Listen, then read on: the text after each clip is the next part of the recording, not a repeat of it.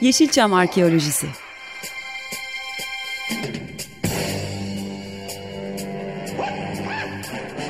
Türk sineması ve Yeşilçam'ın besin kaynakları, emekçileri ve kıyıda köşede kalmış hikayeleri.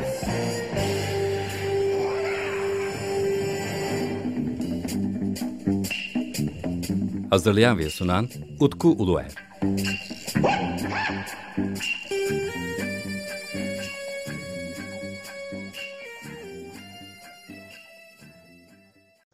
Gençlere söylüyorum hep. Film çekmekten korkmayın diyorum. İş sizden korksun. Merhabalar değerli Açık Radyo dinleyicileri. Ben Deniz Utkuler. Yepyeni bir Yeşilçam Arkası programında da sizler birlikteyiz. Bildiğiniz gibi programımız 15 günde bir yayınlanıyor. Ve sizler birlikte Türk sinemasının tarihi içerisinde bir yolculuğa çıkıyoruz. Programın ismini Yeşilçam Arkeoloji olarak seçmemizin nedeni de Türk sinemasının özellikle 1950'lerden sonraki e, dönemine 1990 hatta 2000'lere kadar olan dönemine bir şekilde Yeşilçam dememiz gayet doğru olacağından dolayı böyle bir isim seçmiştik kendimize. Zaten e, Yeşilçam ismi aslında bizler için özellikle programı takip edenler de bunu defalarca benden dinlemişlerdir. Bizim için aslında Türk sinemasına verilen isimlerden birisi. Tabii farklı süreçler oluyor. Bugün Yeşilçam ismini kullandığımız zaman yine bir dönemi işaret etmeye başlıyoruz. Fakat e, sinema tarihimize göz attığımız zaman ister istemez Yeşilçam'ın e, Türk sineması hatta bugün çekilmekte olan dizilerin de çok önemli bir kısmının e, geldikleri yer hep 1950'lerden itibaren başlayan Yeşilçam sokakta başlayan ve günümüze kadar da izlerini sürdürebilmiş sinemamız. Ve geçtiğimiz hafta e, Türk sinemasının ve özellikle de Yeşilçam dediğimiz dönemin belki de her noktasına e, tanıklık etmiş çok önemli bir sinema adamını kaybettik. Yeşilçam denince benim için akla e, ilk gelen isimlerden bir tanesi olan Yılmaz Atadeniz. Yılmaz Atadeniz e, belki de bir devrin sonunu da e, getirdi. Evet pek çok isim var fakat bu kadar isim arasında 2-3 tane isim öne çıkıyor ve onlardan e, hayatta kalanlardan bir tanesi belki de en yaşlarından bir tanesi de Yılmaz Atadeniz'di ve kendisini kaybettik. Yılmaz Atadeniz'in benim için de çok önemli e, bir isim olduğunu söylemeden geçemeyeceğim. Zaten programı yakından takip edenler e, bu programa ve daha önceden yapmış olduğum Türk İşi Kovboylar programına Yılmaz Atadeniz'i defalarca konuk ettiğimi bilirler. Kendisi de çok sağ olsun ben ne zaman bilgisine başvurmak istesem her zaman kapılarını bana açmıştır. SESAM Başkanı iken kendisiyle defalarca görüştük ve orada çok fazla kayıt yaptığımızı söyleyebilirim. Türk İşi Kovboylar radyo programını yapmaya başladığımda da bana en büyük desteği Yılmaz Atadeniz vermişti. Kendisiyle zaten 3 bölüm çekmiştik.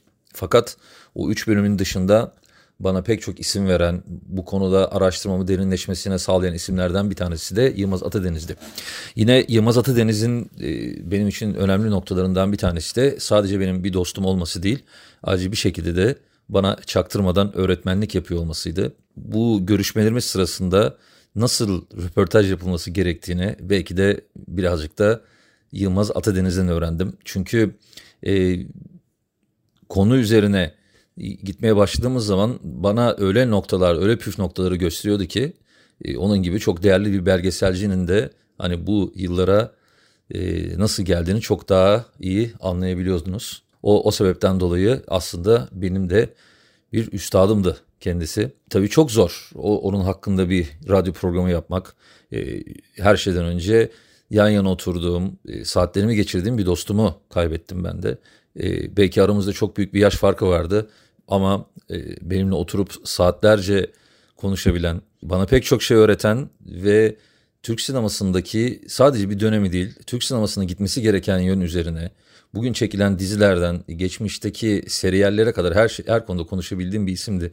Ki e, turist rehberi olduğumu bildiği için e, sık sık benimle de e, tarih üzerine sohbet ederdi. Özellikle arkeoloji konusunda kendisiyle belki de Yeşilçam'dan daha fazla sohbet etmişizdir. Zaten Yılmaz Atadeniz'in de pek çok e, arkeoloji ile ilgili belgeseli var. Mesela çoğu isim onu hep aventür filmlerle birlikte anar. Fakat Yılmaz Atadeniz'in belki de en büyük tutkularından bir tanesi e, tarih üzerine içerikli üretmek, e, arkeoloji üzerine belgeseller çekmekti. Hatta Karantepe üzerine de gidip bir şeyler çekmemiz gerektiği üzerine konuşuyorduk kendisiyle. E, fakat sağlığı el vermedi. Son dönemde de onunla bazı çalışmalar yapıyorduk. Bir türlü e, özellikle son birkaç aydan beridir bir araya gelemedik. Çünkü gerçekten e, bu son dönemde ortaya çıkan e, sağlık programları onu çok yormuştu. Tanıştığımız dönem ki 2011'de tanıştık tabii geç bir dönem. Hani onun gibi önemli bir sinemacıyla tanışmak için geç bir dönem. O dönemden bugüne kadar özellikle yaptığım araştırmalarda bana bu derece katkıda bulunan başka bir isim olduğunu söyleyemem. Fakat bu onun bir özelliği de çünkü mesela karşısına 16 yaşında bir sinema öğrencisi de çıksa ya da karşısında 60 yaşında işte belli süreçlerden geçmiş bir yönetmen de çıksa herkese aynı şekilde yaklaşan ve e, öğretici olmaya çalışan bazen de onlardan da bir şey öğrenmeye çalışan çok değerli bir sinema insanından bahsediyoruz burada.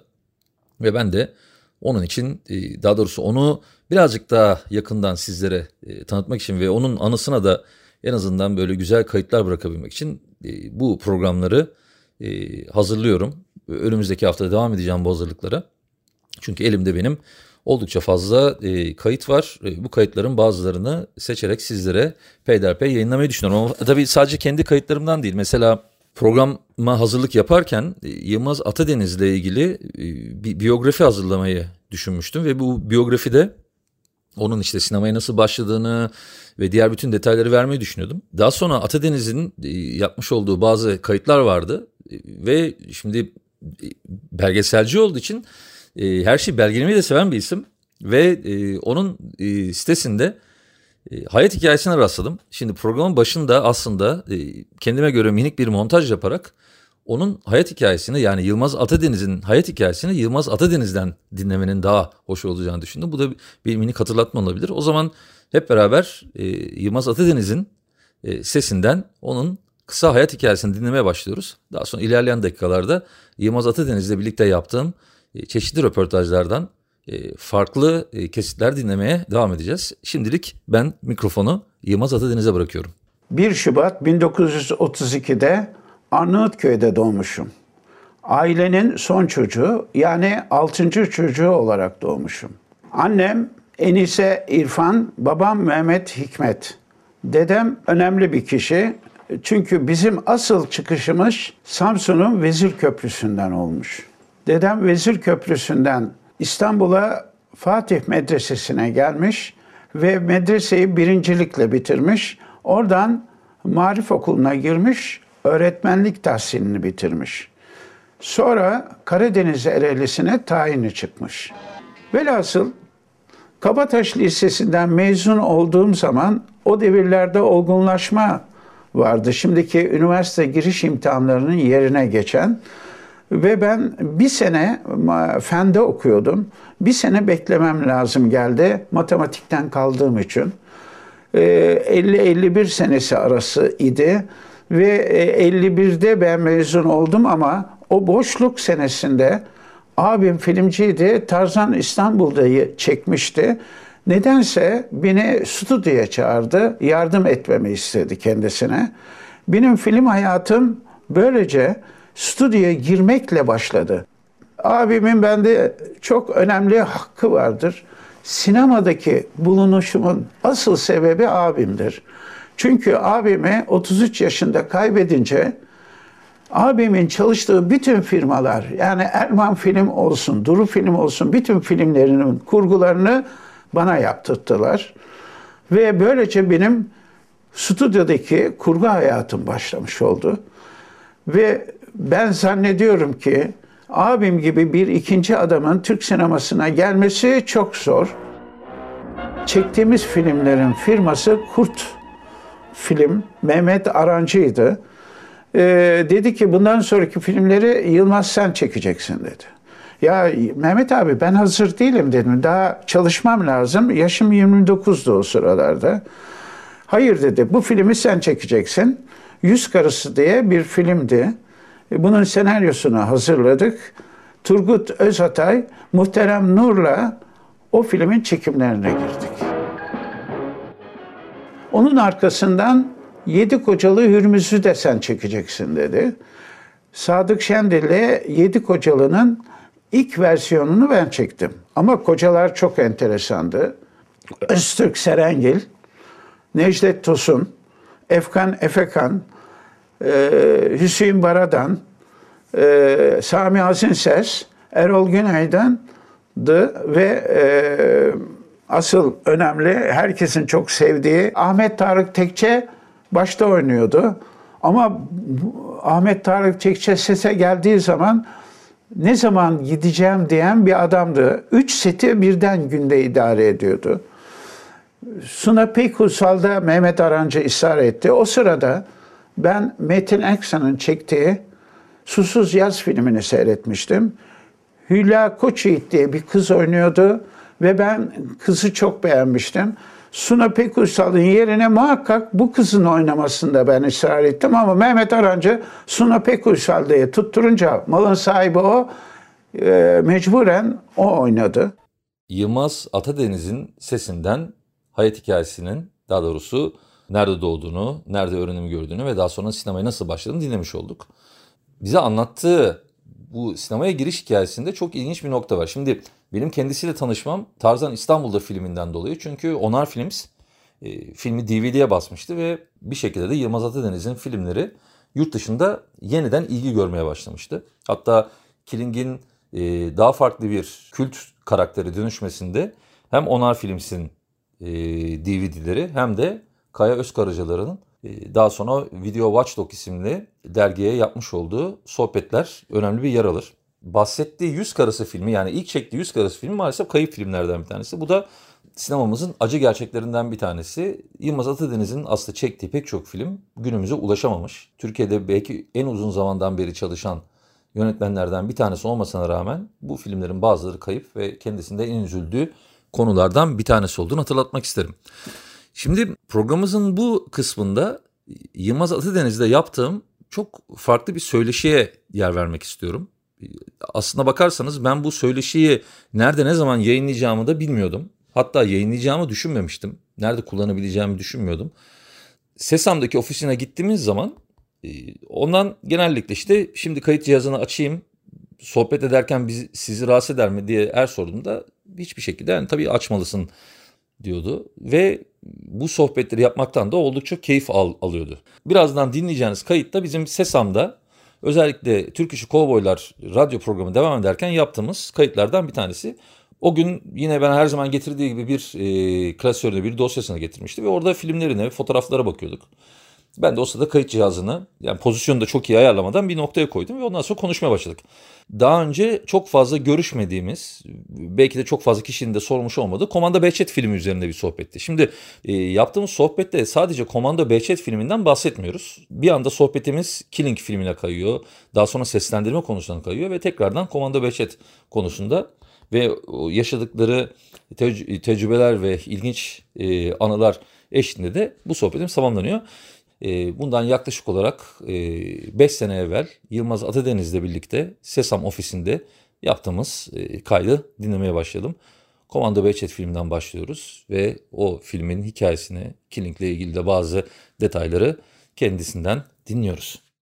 Altan Günbay oynuyor görüyorsun. Hı hı. Bana Bozbo. geldi dedi ki benim yövmeyem Yılmaz bin lira oldu dedi.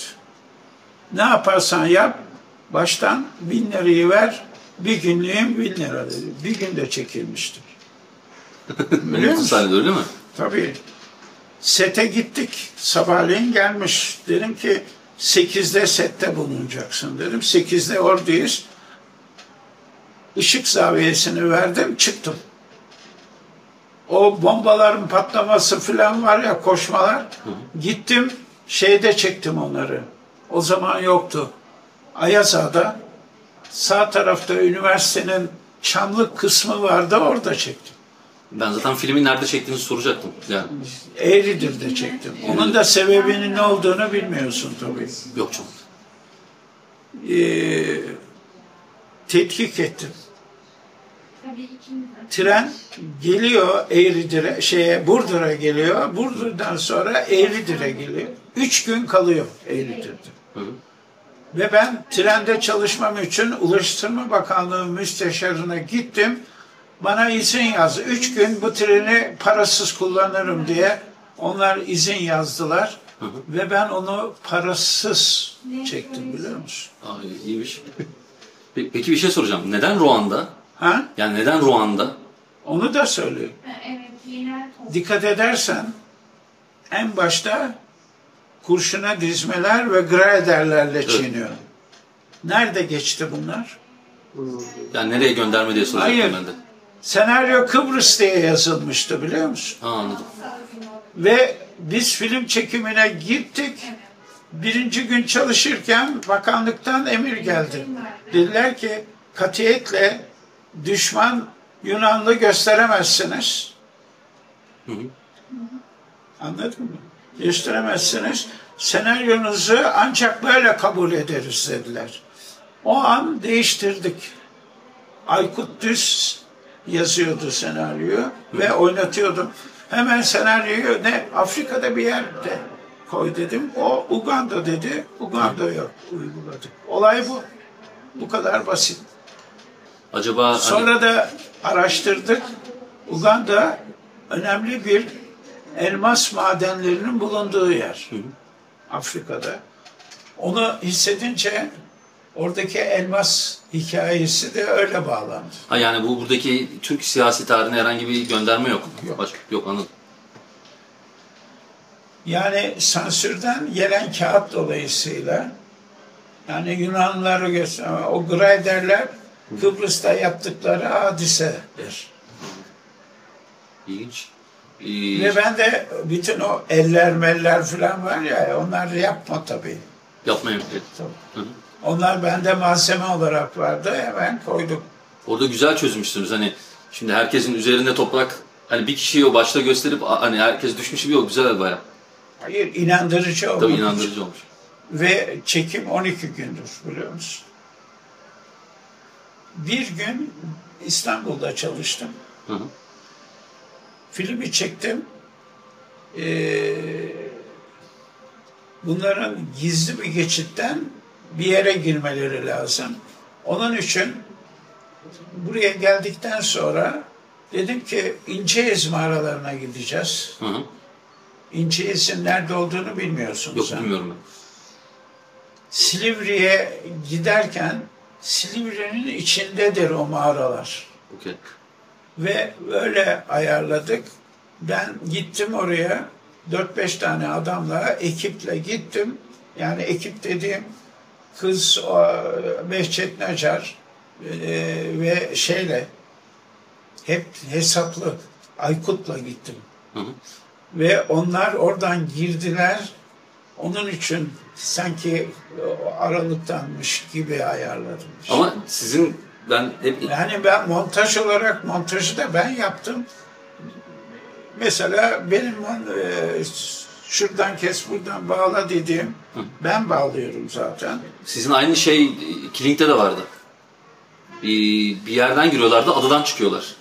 Yine öyle. Hayır, e, Klink'te şöyle. Ya da adadan giriyorlar bir yerden. Hayır, hayır. Birinci devrenin sonu Hı. motora biniyor, motorla gidiyorlar. Gidiyor. Motor geliyor, adaya geliyor. Hı hı. e, e, motorun içerisinde Muzaffer Tema ve kız esir olarak indiriyorlar. Adadan karşılayan grup var. Hepsinde K harfi var göğüslerinde. Hı, tabii. Onları hanıma diktirdim ben hep. Komandada da arabadaki bayrak ve arka, e, pazarlık ettikleri yerdeki büyük bayrak hep e, hanım tarafından dikilmiştir. Oraya giderken onları getirdim. Bir de Behçet'le kıyafet seçerken o kıyafetleri seçen adam da benim. Ama e, filmin önemli tarafı nedir? Dublajdır. Hı. Dublajda dikkat edersen Danyal Topat'ını konuşan kişi birinci sınıf doktor. Behçet Saadettin Erbil Tabii. konuşuyor. Kazım'ı kim konuşuyor? Kamuran Uslayer. Yani ben dublajda kaliteleri yükseltecek kişileri dublajda kullandım. Kamuran Usluer'in dublaj Kamuran Usluer de o filmde dublaj bitti. Dedi ki biz çok ucuz çalışıyoruz. Jönleri konuşuyoruz. işte şu kadar bilmem ne. Dedim ki affedersin. Sen yabancı filmde de konuşuyor. Anthony Quinn'e konuşuyorsun dedim. Yani Anthony konuşan sestir o. Onun aldığı parayı niye istemiyorsun dedim yabancılardan. Böyle kavga ettim onunla da. Allah rahmet eylesin. Ee, yani Komando Behçet ben de video şeyine de girdim peki sonra? Videoya soktuk zannederim. Anladım. Ama ben onlardan doğru dürüst para alamadım gitti. Yani sinemada peki Yani nasıldı? e, si- sinemada da karşımızda Vankyo oynuyordu. Ha. Ben Rüya sinemasında üste para ödedim biliyor musun? Olacak iş değil. Yani Türk sinemasında ne öyle hikaye yani tren giderken baktıkları mezalime gösterdim yani. Bunların hepsi iş, para. O anda çekip düşünüyorsun bir de. Mesela bilmediğin olay buradan ateş eden askerler var. As- Askerlerin hepsi 8 kişi. Ama öldürdükleri adamlar kendileri. Maske onlara asi gibi giydiriyoruz. Şak. düşün. O işleri idare eden benim o 8 adamı da asi olarak yapıyorum yani. Neredesin? Şey peki o köy yani köylüleri oynatmak zor olmuştu diye düşündüm ama kaç kişi? 100 kişi falan vardı herhalde toplamda He? mı? 100 mü? 50, ki- 50 ya da 100 kişi vardı herhalde. Oğlum bak. Kamera burası. Hı. Seni çekiyorum. Koşuyorlar buradan. Rak giriyor. Buradan çıkıyor. Çıktıktan sonra bunun arkasına geçiyorum. Önlü arkalı aynı şeyin devamını çekiyorum biliyor musun? Kim düşünür bunları? Düşünemez. Merak ettim çünkü Yani Güzel en fazla orada bulabildiğimiz insan 15-20 kişiyi bulmaz. Hani- Yani araba giderken develeri geçiriyoruz. Hı Ee, aslında o bir konvoydu. Hemen geri al, yürüyün, geçin. Böyle çıktık. İstanbul'dan çıktım. Hı hı. Minibüsün parası hepsi dahil. Oradaki çalışma 25 bin lira param var. Onlar bütün hariciler, hariciler 25 bin lirayla çektim. Sonda para bitti. Döneceğiz. İş bitti. Dönerken trenle olan işimiz bitti. Tam gara giriyoruz böyle. Şof şof şof şof giriyoruz. Ben de lokomotifin oradayım, geri geri giriyor gara.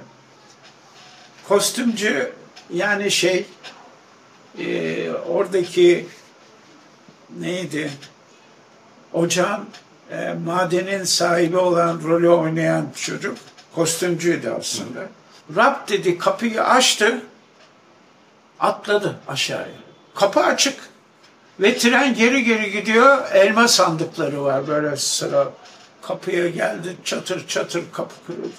Ben bağırdım ulan dur bilmem ne lokomotife gitme bilmem. Ben lokomotifteydim. Herif indi kapıyı açık unuttu. O parayı ödedik. Kapının parasını ödedik. Ve dönüş parası kalmadı. Dönüş parası kalmayınca böyle kara kara düşünürken ulan nasıl bulacağız filan.